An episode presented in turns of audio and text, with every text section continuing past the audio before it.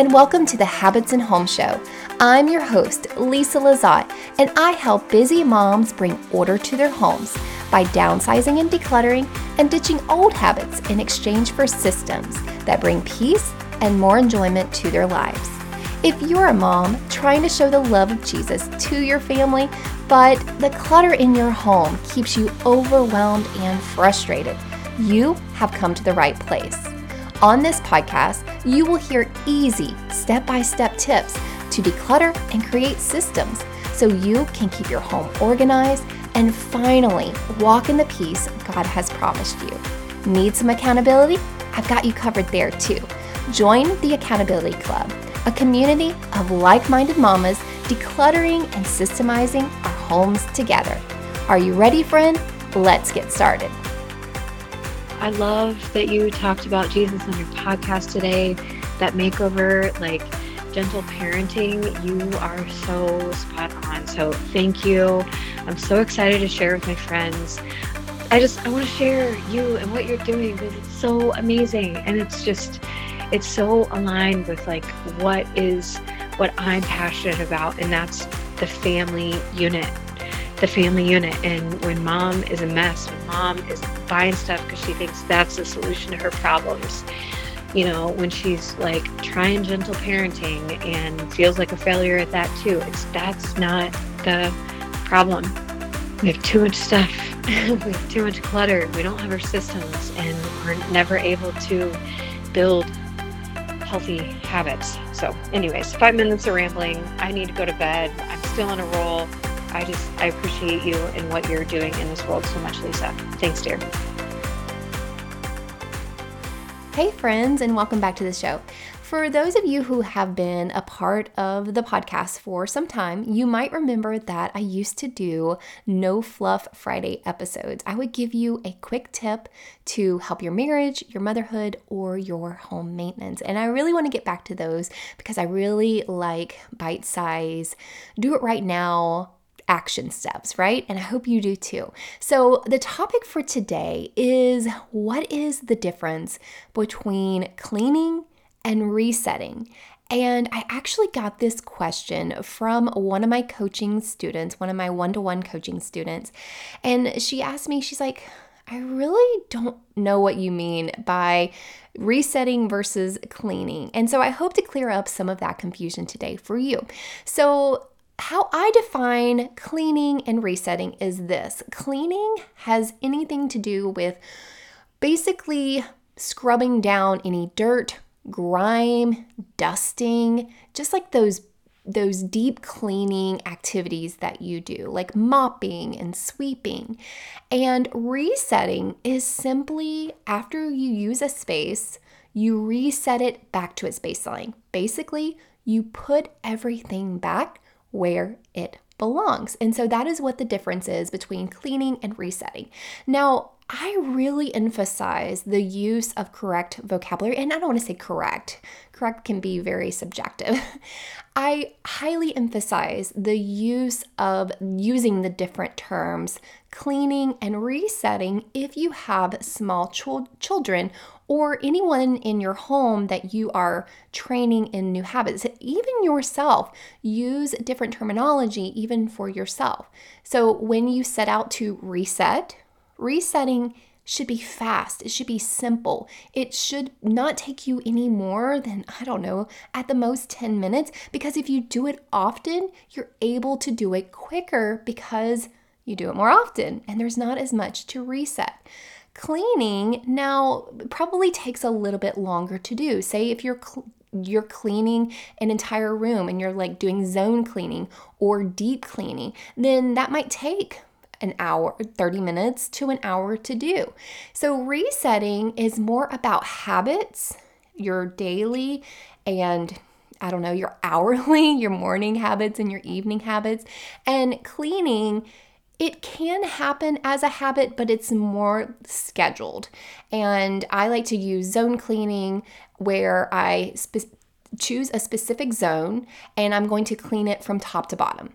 Or I choose a specific area, or like if I'm going to do all the top of my house, I'm going to take the broom around and do all of the cobwebs all at once. And then I'm going to come back another day or later on, even that same hour. And then I'm going to do all the midsections of every room in the house. And then once the dust is all settled, then I'm going to come back and sweep, mop, and vacuum the floors. So cleaning can look different for each and every person. So why it's important to use these terms differently is because you are distinguishing what the activities are and what the expectations are. So I use resetting a lot with my kids. I use it more than I use the word cleaning because we don't clean as much as we reset. We reset all throughout the day. And I really recommend that you have different reset checkpoints and routines built in to the flow of your day. If you downloaded my back to school systems guide or workbook, in that workbook, I gave you a morning reset set system. I gave you a breakfast reset system. I gave you a homework when you come home from school, an afternoon reset system. I gave you systems for your entire day. And so let's just focus on two systems. Let's focus on your morning reset system with your kids and your evening. And I always like to work in groups of three or just three tasks. I always remind them of three things. And please remember that you are not just putting, you can't just put a chart on the wall and expect your kids to parent themselves from the chart. The chart is more for you to reference and remind yourself to remind your kids, because they're still learning. They're still, you're still training them. And use the I do, the we do, the you do framework. You're, you are slowly weaning them, them off of needing your assistance and your guidance. Okay, so what would a morning reset look like? Well, for my kids, I have them reset three things. I have them get dressed. I have them clean up their clothes off the floor. They don't just throw their P Js on the floor. And then I have them make their beds. So I tell them, get dressed, put your clothes away, make your bed. Get dressed, put your clothes away, make your bed. And I say that on repeat all, you know, every single morning. And I know that it works because I did this with them on in our dishwashing system. Wash, dry, put away. Every time they eat, every time that I see that they have a plate that they're eating on, I always remind them, wash, dry, put away, wash, dry, put away. And you know what? When they go to put their, their dish in the sink, they have that little feeling of guilt, like, oh, I need to wash, dry, and put this away. And let me tell you, it took time. It took consistency on my part to say this to them over and over again without belittling, without putting them down, without nagging them, just simply that little subtle wash, dry, put away, wash, dry, put away. And y'all, they are doing it. I have ten and twelve year old, a ten and twelve year old boy and a fourteen year old girl, and I will notice them just like wash, dry, and put away. And I'm, I don't want it to get old. So I still recognize it. I even do this for my husband. I say, thank you so much for, for washing that and putting it away. And So I, I try to continue to affirm them, affirm the good behavior that I want them to continue doing. Okay, so your morning reset, pick three things and say them on repeat. Get dressed, put your clothes away, make your bed. Get dressed, put your clothes away, make your bed. And you do the same thing for yourself. All right, and then let's focus on the evening reset. So it's going to be brush teeth, pick up the things off the floor, and lay your clothes out for the next day. That that is our steps for our evening reset. Brush your teeth, pick up the stuff off the floor, and lay your clothes out for the next day. And of course, their clothes are gonna be on their floor, so that doesn't count. But, so I just wanna show you that cleaning is different from resetting. And when my boys get up from hanging out in the living room, vegging out, watching T V, and I see that pillows and blankets are strewn all over the place, instead of saying to them, hey, please clean up the room, I say to them, I use the, a, a good vocabulary word for them, hey, reset the room, please. And they know exactly what I mean. They're not wondering, okay, what does she mean by cleaning by by cleaning up? I don't I don't know. Like sometimes we clean with a rag, sometimes we clean with a spray bottle, sometimes we clean with a vacuum cleaner. Give them a different word to attach to to the action you really want them to do. Make it simple.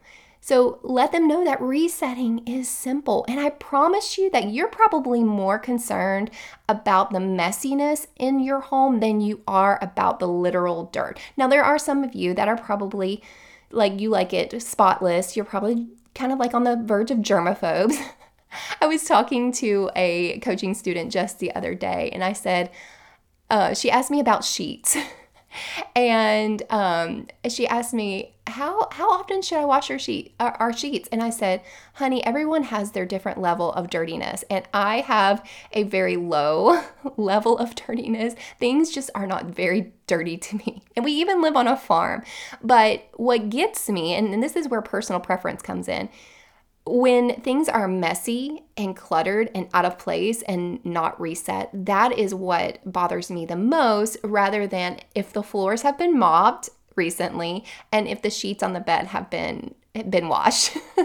So you have to know your level of, you know, what you desire as far as cleanliness. So I really want to challenge you to start using the word reset for yourself and reset for your kids. And then when you clean, use that word for specific tasks like mopping, sweeping, wiping down things, um, really wor- working on the grime instead of simply putting things away. All right, friends, we are headed into the weekend. So I want you to put into practice a weekend reset. Pick three things that are important for you to reset this weekend. My go-to three things that I always focus on for the bare minimum reset is any laundry that I didn't stay on top of throughout the week. In my laundry system, I always try to get laundry back to ground zero, back to my baseline. The other one is resetting my calendars. I make sure that I know everything that's going on in our week to come. I see if there's anything that needs to be added to the calendar. I communicate with my husband, I communicate with my kids. So I update my paper calendar and also my virtual calendar. And after I do my calendar, then I can do my meal plan. So a part of my meal planning system is that I reorganize the, the pantry and I see what's in there, and I reorganize the refrigerator and I clean it out. That's part of the reset system for meal planning. And once I'm able to do that, and then I have my calendar done, then I'm able to easily meal plan for the week to come. So my three-step weekend reset is reset the laundry if, it, if I got behind, reset my calendar so I know what's coming up this week, and then reset my meal plan. I want to hear what's important to you. What are the three things that you are resetting this weekend? Come into the Accountability Club and let me know. All right, friends, I will see you right here next week on the Habits and Home Show. Hey, friend, before you go, I wanted to tell you more about the Accountability Club. Each month, we'll tackle a new space in our homes and work together to declutter and set up systems so we can easily maintain order without getting overwhelmed.